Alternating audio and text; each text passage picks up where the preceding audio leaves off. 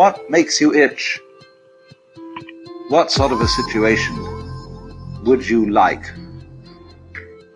What, how would you really enjoy spending your life? Well, it's so amazing. As a result of our kind of educational system, crowds of students say, well, we'd like to be painters, we'd like to be poets, we'd like to be writers, but as everybody knows, you can't earn any money that way. Or another person says, well, I'd like to live an out of doors life and ride horses. Uh, let's go through with it. What do you want to do? When we finally got down to something which the individual says he really wants to do, I will say to him, you do that. And uh, forget the money.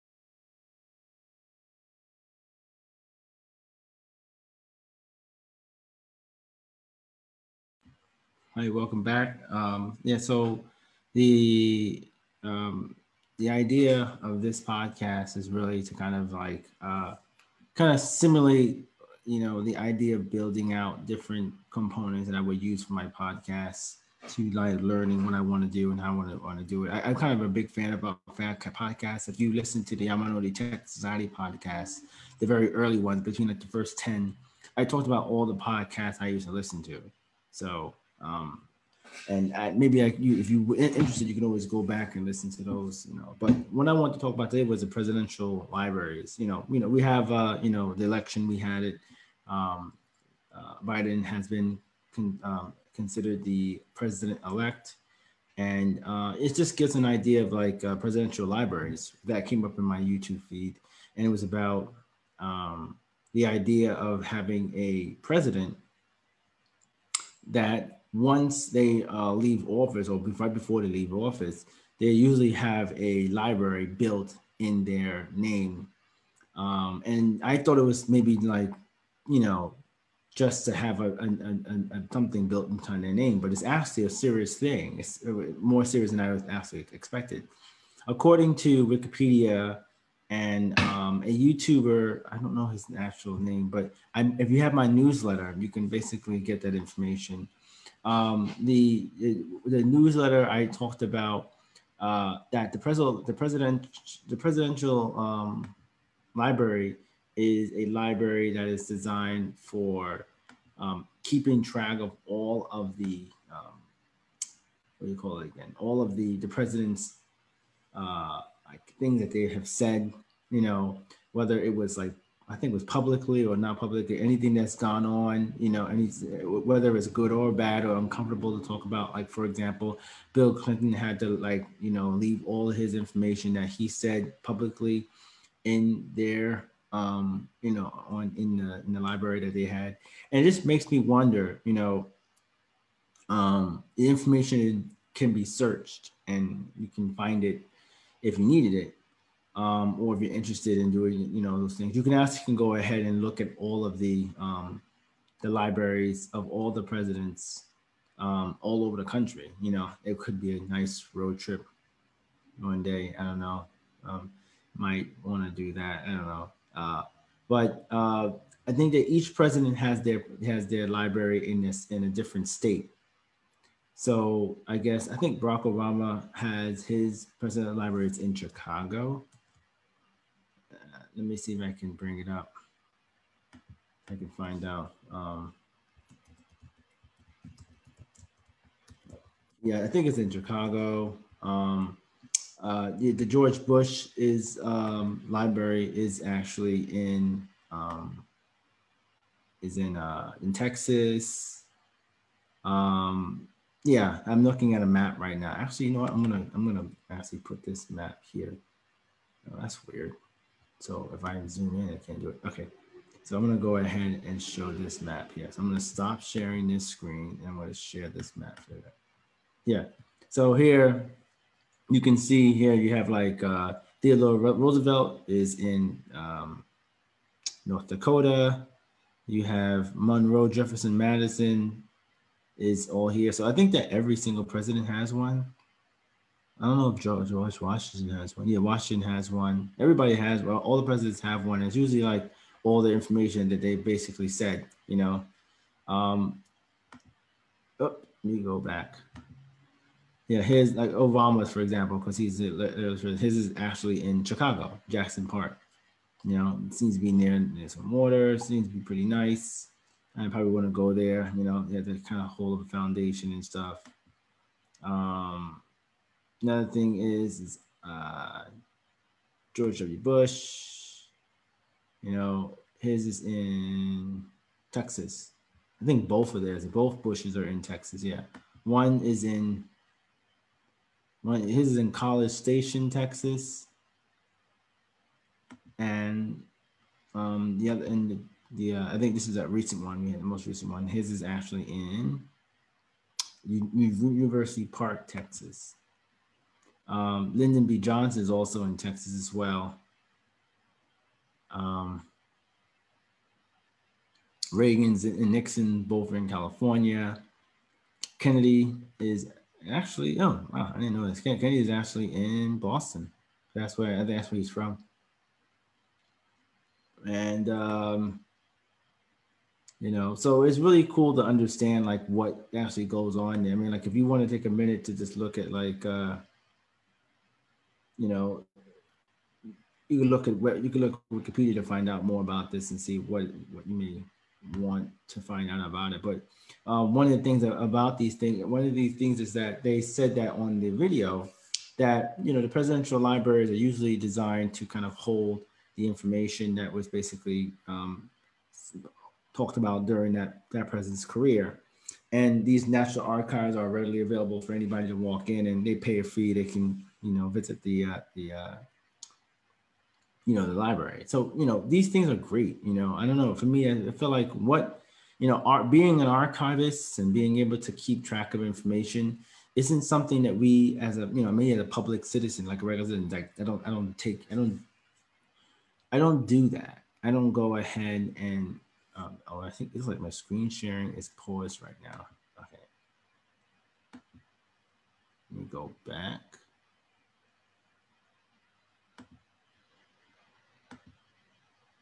go here. Your screen sharing is called Zoom share.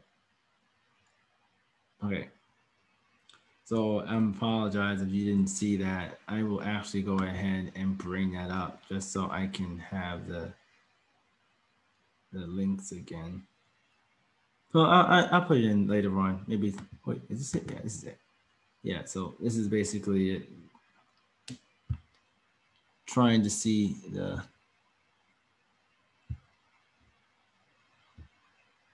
trying to see where it is. Okay, yeah, so it's there. So so this is basically where I was looking at a minute ago. And you know, that's kind of like where I was, you know, talking if you didn't get that link. So, you know, being able to kind of keep track of yeah, the, the person is a very important person and keeping track of everything they said has to be available, you know, somewhere. Um, of course, that there's actually this is they have physical and have digital things as well, but I'm just um, interested in understanding like data is a very important thing in our society, and we, we don't really I don't know I didn't really take data that serious until about ten years ago. You know, when I started using Facebook um, exclusively and then went started going to school again um, at, at Stony Brook, and I had to find a way to you know take might you know take notes and you know um, take classes and um, you know uh, reach out to teachers. You know, Google um, started releasing their Google Drive and using email. Gmail was a little bit more interesting. And, and me, I actually have a Gmail account and I have a Gmail account for about maybe over 15 years now. So it's really big. And like, you know, I, I was, I was a little nervous on like what people would be looking for if they you know i don't know what they would probably have I could just a bunch of randomness but um, if you do um, end up with some sort of like technology that you could you know reconstruct the person's information. You know, there's a movie, there's a Black Mirror that tries to talk about um, going online and grabbing everything that person has ever said and organizing it into like some sort of um, uh, book or no application that can that can be used for um, machine learning or something like that. Some advanced machine learning, you know, that would that would be interesting. But I don't know. I I just think that personally, um, with the with with this particular um, with this particular you know environment that we're in, I, I like I think it's really important to talk about it. You know, um, with with, uh, with with back in school, that's a big thing that they're talking about, and um, being able to organize information and then say things with um, a normative argument, you know, normative argumentation, meaning that you you you talk more um, objective rather than subjective. Um, it's, it's great practice for me, I believe, to try to find a way to move away from being um, aggressive in a, in a form that doesn't necessarily has any weight towards anything. And with these libraries that these presidents have, it tends to cause a lot of issues where it, it, the facts are already there. They don't have to even maintain it all. And with that, they'll they get you know Secret Service that they can actually can hold on to if you know they actually have lifetime Secret Service actually. And I, I also was uh, I found out you know through these articles here and that YouTube video was that um, that you that um, presidents can decline Secret Service if they see fit, if they feel like they want to have their own. I don't know which one has or hasn't done it, but um, you know, even though the president moved out of office, they're still considered a threat. Oh, they still are a threat. They still are a risk to the threat of their life or their, their harm with their family and stuff like that. So they constantly have to have all of this different things around them at all times. And I don't know how they, they were talking about like how that is living like that, you know, which you constantly have no privacy and stuff like that. And the fact that they're they're a public servant, you know, they, they live in the public, they have access to this privacy. So what does that actually have to do about us, you know, as as a common citizen?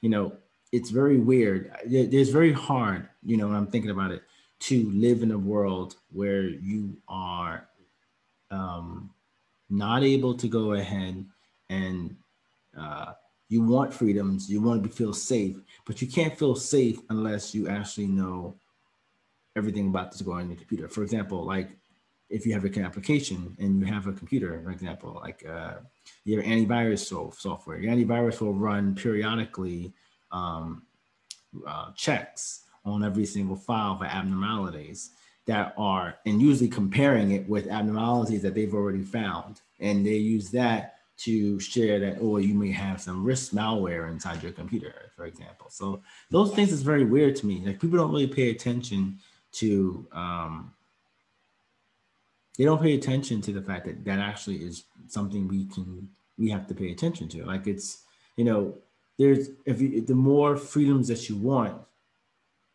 the more privacy you lose, you know, how do you get how do you get through that? How do you live through that? You know, like we still have to fight and like litigate, you know, and vote and make sure we are keeping everybody accountable. That's why I really feel that maybe, just maybe, that we should start, you know, creating our own uh, libraries. You know, maybe not as fancy and advanced as you know the presidential libraries, but libraries where you know the things that you really believe in, the things that you want, and you say are connected with actual documents. You know, for example, um, I'm I really am a big fan of game-based learning, which game-based learning is a um, it's a it's, it's not it's an old you know it's pretty it's an old uh, not really that old but it's, it's it's been going on for a while where gamifying learning in a way not necessarily actually having a you know Sega Genesis controller in front of your hands or Xbox controller but more like having the work being given to you in a way that you have to solve it like a game where the problem solving is kind of open to the user. And um, being able and in order to, in order to really argue this this this case you really have to spend time understanding how uh, how how to you know find the evidence write your write your information down, present your information properly, and then hopefully be able to go ahead and um, and to go ahead and uh, um, you know persuade a um, an audience to you know to join your side because of it you know? And um, for me uh, that has always been like the, the the, the the biggest challenge to be able to do that. Listen to information find the the the, the strong points and if i've identified the weak points um, you know write down my thoughts um, find other information that also helps validate that that point and then try to just prevent the evidence in, in a way that allows the, the person or the audience, the people, to make a argumentative, like uh, argumentative. Uh, they can make an argumentative argument, or they can form their own claims, argumentative claims of what's going on. So I've been also been spending a lot of time um, reading. Um, there's a book um, out right now and the book is called it's, it's called the great courses Let's see if i can bring it up right now uh hmm i don't think it's gonna be available is it i'm trying to look right now at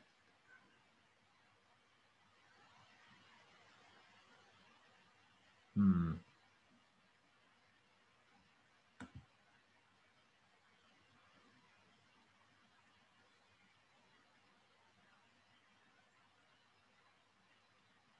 Yeah, I don't see it actually at all. Um, let me see. I'm, I'm gonna try to move some stuff over right now so I can go ahead and look at the screen better. Just give me two seconds because I really think it's important. Because one of the things I'm trying to do is I, I want to make sure that what I'm thinking and, and how I'm thinking is is aligned with what's actually going on in reality. You know, and and it's it's really sometimes if you don't if you don't if you're not reading enough information you can easily be um, tricked into seeing more of what isn't going on and more of what's not going on and less of what's actually going on. You know so let me see. I think this will work. So if i go here and then i and i look at this and go to my desktop i should be able to see the screen. Oh, yeah, these are some of the books. I actually read. Um, I don't think it's in here. Oh, I think I know. I think I know what it is. It's actually an audio book. It's actually an audio book. All right. Anyway, um, I'm actually going to go ahead and stop talking about the Oregon argument, and I'm going to move on to the next thing. And the next thing is actually talking about the books I want to talk about. You know, which was the other thing. So it's going to be actually um, Bottle of Lies, and uh, this is the cover. You can see the cover by Katherine Eban. That that was if you were, if you were here at the beginning of the podcast, that's what I was looking at. And um, then the other book is this book I want to I want to look at, which is James Paul Gee's book, um, "What Is a Human: Language, Mind, and Culture." And um, the other thing is um, uh, I mean, I think those are two books fine. Those are two. But I mean, like this is also a good book that I, I, I read. Um, and one way, one thing about this is actually Kindle. Uh, I, will talk a little bit about this and uh, when, when, we come back to this. Just take, uh, let's just stay tuned, take a break, and we'll be right back.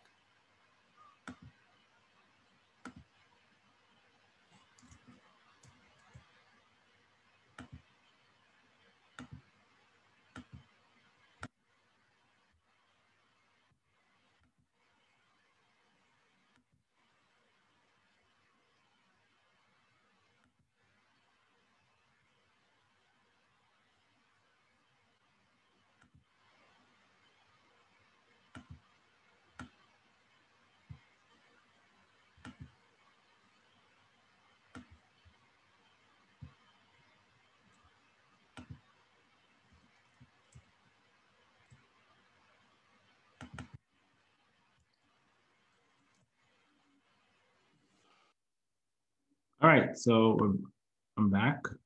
Um, this You just take a small quick break here. And what I want to do is I want to talk about this book here.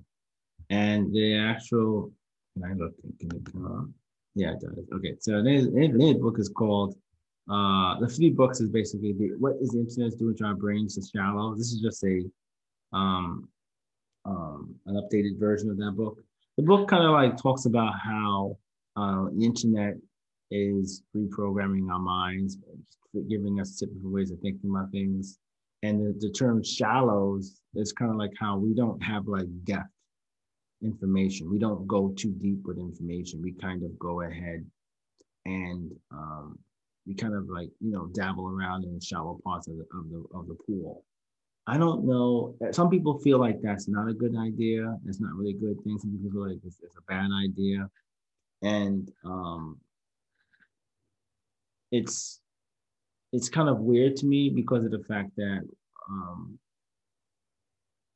in the internet, in, in the world of technology, it's very difficult to not to just do one thing. I don't know if just doing one thing, you know, like for example, if I was just working on Flash, for example, Flash technology, and I was so I was doing for, for development. That's a Flash is technology that allows you to do things like animation on your computer, or even helps you to create interactive websites or video games, for example. But that if that becomes that actually has been going down a lot and in popularity, and we've been using more native versions of the internet, uh, of of um, native versions of uh, video and audio that has been coming out for the you know World Wide Web. It's like a native um, technology. Um, and you would have to change to something else. You know, you would have to learn some of the new technology. So this whole learning thing is true in our society. Like being able to learn new things is something we have to do. And um, the author, you know, comes up with some really big, you know, points, you know, in the in in in the, in book that I can probably go over a little bit.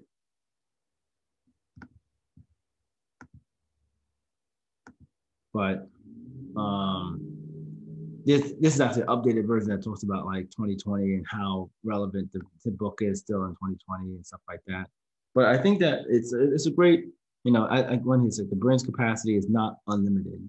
That's one thing they said too. The passageway um, the passageway from perception to understanding is narrow. And it says um, it takes patience and concentration to elevate new information, to gauge its accuracy, to weigh its relevance and worth, to put in into context. And the internet, by design, subverts patience and concentration. When the brain is overloaded by stimuli, as it usually is when, when we're peering into a network connected computer screen, um, attention splinters, thinking becomes superficial, and memory suffers. We become less reflective and more repulsive. And it says far, says far from enhancing human intelligence, I argue the internet degrades it. And a lot of people highlighted that, you know, it actually says here 147 highlights, you know, much has changed in the decade since the Shallows come out. Smartphones have become our constant companions. Social media has insinuated itself into everything we do the dark things that can happen when everyone's connected have happened. Our faith in Silicon Valley has been broken, yet the big internet companies wield more power than ever. This 10th anniversary edition of The Shallows takes stock of the changes. It includes an extensive, extensive new afterword in which I examine the cognitive and cultural consequences of the rise of smartphones and social media. So he here's drawing on the large body of new research that has appeared since 2010. I have left I have left the original text of the book largely unchanged, and I am biased about what I think in the shallows have aged well. To my eyes, it has it is more relevant today than it has it was 10 years ago. I hope you find it worthy of your attention.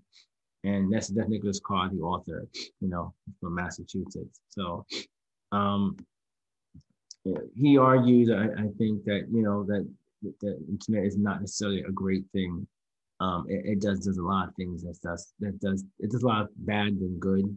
Um, he I think he brings up other points too. You know, Um, like he says here, like degression of buoyancy of I, I, IQ score, IQ IQ score. I have to read this again. I actually read this like it's, it's this is one of the books I got year like maybe maybe three years ago. Um, um, so I gotta focus on that. So next one I wanted to talk about is Bottle of Lies, which is Katherine Eban. This is a book I had to read for class. Um, basically, the book, you know, talks about um, you know, the ideas of, you know, it's here, he has like this important. I mean, you have to go to their um, prologue, where it talks about like an investigator from the U.S. Food and Drug Administration travels 200 miles to Mumbai along a highway choked by truck traffic and down a road with meandering cows to get to his assignment. Behind a metal fence laid a massive biotech park um, run by an Indian generic drug company, Wockhardt Limited, amid the, the, dozens of buildings. You know, I'm, gonna read the whole thing, but uh, she kind of tries to paint this picture that you are um, living in a world where um, that you can't even trust the drug administration to do a particular job, you know, making sure that you keep these uh, pharmaceutical companies from, you know, in line, you know, and there, there's a lot of other little pieces that goes goes wrong where there's corruption in the group, there's whistleblowing, and then they talk about like how some medicines that are used are not necessarily as effective, and they they, they cause more pain and harm. Um, and I you know, I feel that the um, the talk about this, the idea of learning about um, the, the generic food, the generic drug administration or generic um, drug boom, you know, or the pharmaceutical companies, preferably the ones that are outside the country, um, are not necessarily up to the same um, issues, same problems that they are in, in America, you know. And um, the the officials are part of the actual group tend to um, they tend to you know try to play a, a, huge role protecting people's you know from having the drugs you know the wrong drugs coming to America, but the, the drug the drug pharmaceutical companies like they tend to leave the whole country.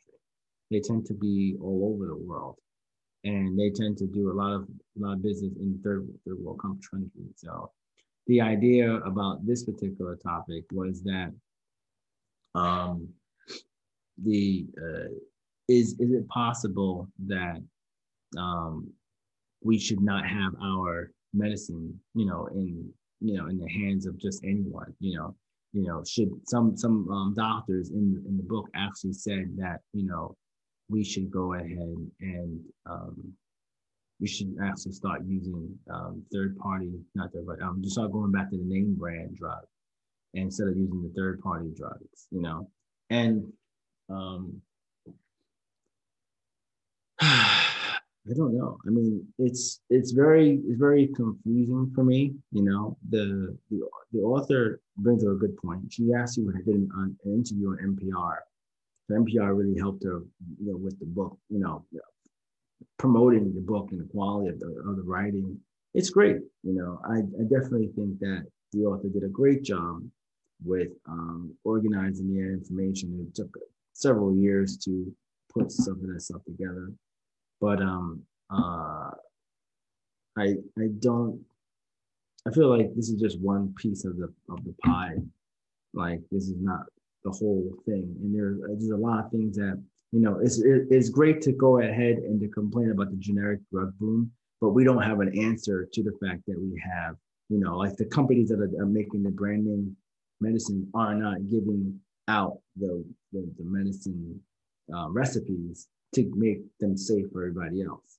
So there's the disconnect too, you know. So I don't know. It's kind of the same thing with like social media about how they're they talk about social media is um, uh, they say social media is um, how do they say it again? They said social media is is, a, is really um, negative bad on on some people who are not able to manage their time with it, so they tend to get um, addicted, especially you know you know teenagers.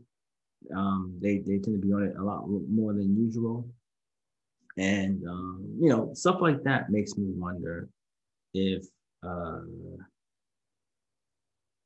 if that's if that's what we're supposed to be doing. Like if, if that's if, if if we can't we use social media, I felt able to bring us more connected, as people say, but it actually kind of divided us. I'm not sure. I do feel that the um, the idea of being online is interesting to me you know, and being able to kind of share this information, you know, whether it reaches a huge population or not. Um, me being able to have access to I, I think it's great. You know, I mean, some people don't necessarily, you know, I, I know you can't think through it, but then that's the whole problem. You know, what, where all this go. I don't want to go on a rant tangent about the whole thing, but I bring it into, I'm bringing this into into this um, I'm bringing all the, the words into this particular setting right now because I want to talk about how um, how I'm looking through. Because in the, at the end of the day, at the end of the day, no matter who says what, only people who actually know themselves can really talk about, you know, they can only talk about things from their own perspective. They may have information that may try to talk about things separately, but is that possible to actually, you know, form an argument that says that, you know, for example, that this this book is is bad, you know, is it hard or, or is it good? I mean, like, how do we know? We just know that the book is being praised and you know, that's it. You know, we don't really get a chance to understand anything else that's coming from that. But um, so that's just one thing about that whole idea. I I, I really um, just leave that on. Um, and the other thing I wanted to talk about, the other book was this book was called James Paul Gee's called What Is a Mind? Uh, he wrote a book called the, the other book that's on here. Where is it? I just finished. Uh, I'm, almost done. Yeah, yeah, I'm just about done now. I'm reading these different terminologies because I want to really bring up a, a, a, a I want to bring up a um, I'm bring I want to bring up a a, an argument that game-based learning is something that we should we should try to utilize in technology to help people do better work in their field in their in their passion fields. For example, you know, uh, I think that learning takes too much time in the, the, traditional setting because of the way the curriculums are at. You know, we have this like we listen to a teacher, the teacher tells us what to do. When honestly, it's about just doing it and you get that just doing work when you are playing a, a, game that you like you know for example a video game with a controller and you have a character trying to solve a problem in the game that tends to you tend to have a much um, higher um, learning you have, a, a, the learning curve isn't so steep it's you actually have it actually much um, I forget how I basically would say. I mean, if I would say with a steep learning curve, we're, we're kind of saying that it's you know it takes a it takes it has a really high learning curve. But this one was it's really a nice learning curve. I would say it's like a kind of a gradual slant that goes up, you know, where you know you can actually can see your improvement over time. And the um, and the other thing is is that I want to also want to figure out what actually is working without technology, and then seeing how technology and learning would actually help put together, you know, something that is more um, accurate, you know, for you know somebody, you know, to to grow and to you know to take advantage of the, the, the technology. For example, teaching um, people how to learn a new skill, you know, at a particular company, you know, give you know pulling out the failure, you know, the you know the cost of like actually causing problems. Like for I think doctors have like um, some sort of uh, they do a um, they have they have like sur- surgeries. They can do simulating surgeries, or they can have surgeries where they have the um, the, the, pilots can simulate flying over and over and over again, and they can they can add in everything it actually costs to basically fly an astral plane or actually do surgery on an actual person before they actually go ahead and do the actual operation or they actually fly that plane, you know, for, for real. So there's a lot of things that our minds needs to, to, to iron out before we do it. And it's very costly when you do it, when you actually fly the plane with an actual person. So what if this is actually the way that we can go with learning things, you know? I don't know. I, I, it's very it's very hard to me, but I think that these problems, these these questions, are something we have to all have to think of. So going back to the book, um, there's a lot of uh, principles like the semiotic domain principle, psychosocial moratorium principle, and identity principle. And um, uh, one of the things I really want to bring up is that the, the author brings up that the idea in the beginning of the book um, about um, termites.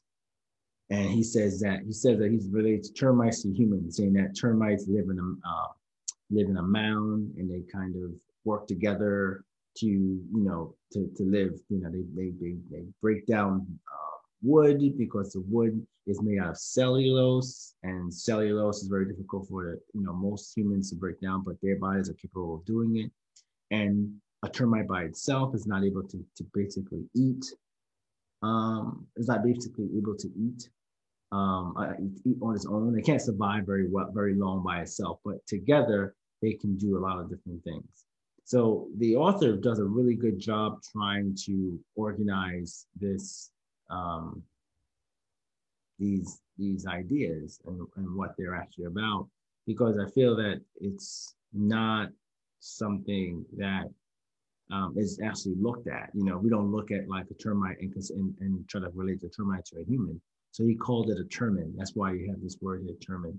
And um, I don't know the, the idea between this particular book and what this is actually about is really interesting to me because um, I, I actually think that the author has a really great um, mindset of what it actually is, what actually is occurring when, when you actually live in, in this society of of uh, what is what's actually a human person and how do we actually interact with each other and how similar that is to everything else. And I hear that a lot, and I and I, I always wonder why do I hear that.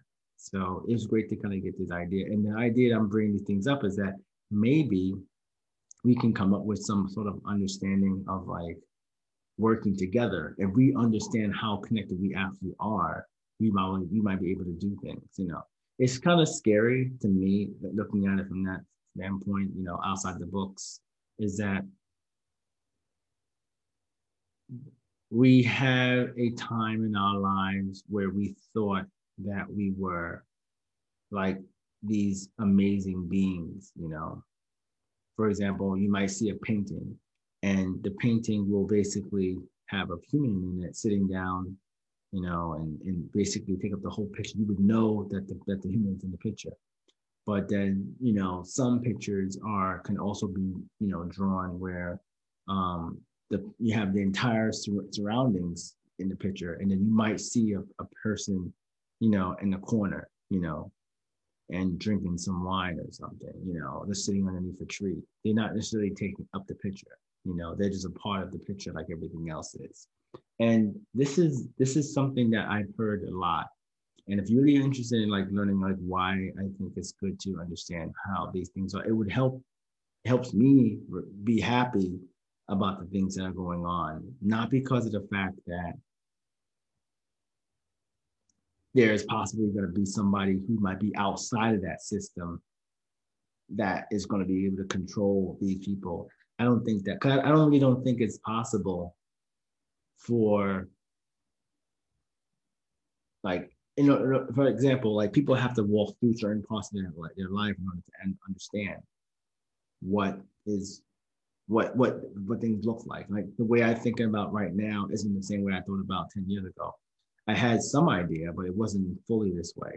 So I'm I want to I say that because uh, it's it's um it's important to make sure I, I pay attention to these things as I move you know forward in these different reading these different books makes me ask questions about you know what I'm actually trying to do, why I'm trying to do it, um, what makes you know me you know uh, me you know and stuff like that and um, use for example me using you know social media right now to live stream on my page about this topic may not be something that a lot of people may not do because it's very uh, invasive, it's intrusive on your life, intrusive on, your, on what you're doing in your, in your life. So you don't want to really do that. You know, it's like you know, maybe not because people are going to find out and know what's going on around you. And there are some people who are telling you to do what you like to do, you know, do what makes you feel happy, don't care what other people think.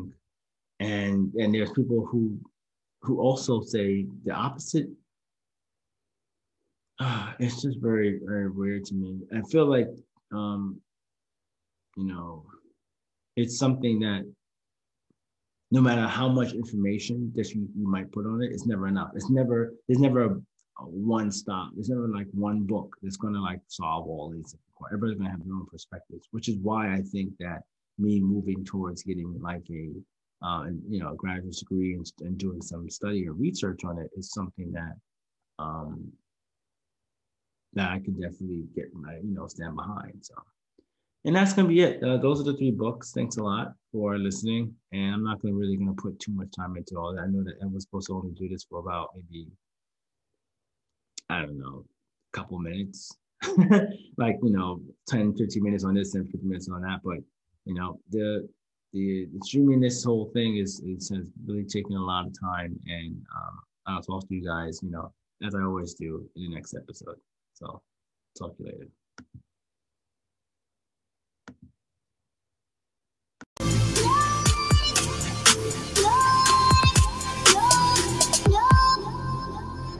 Uh, because if you say that getting the money is the most important thing, you will spend your life completely wasting your time. You'll be doing things you don't like doing in order to go on living, that is, to go on doing things you don't like doing, which is stupid. Better to have a short life that is full of what you like doing than a long life spent in a miserable way.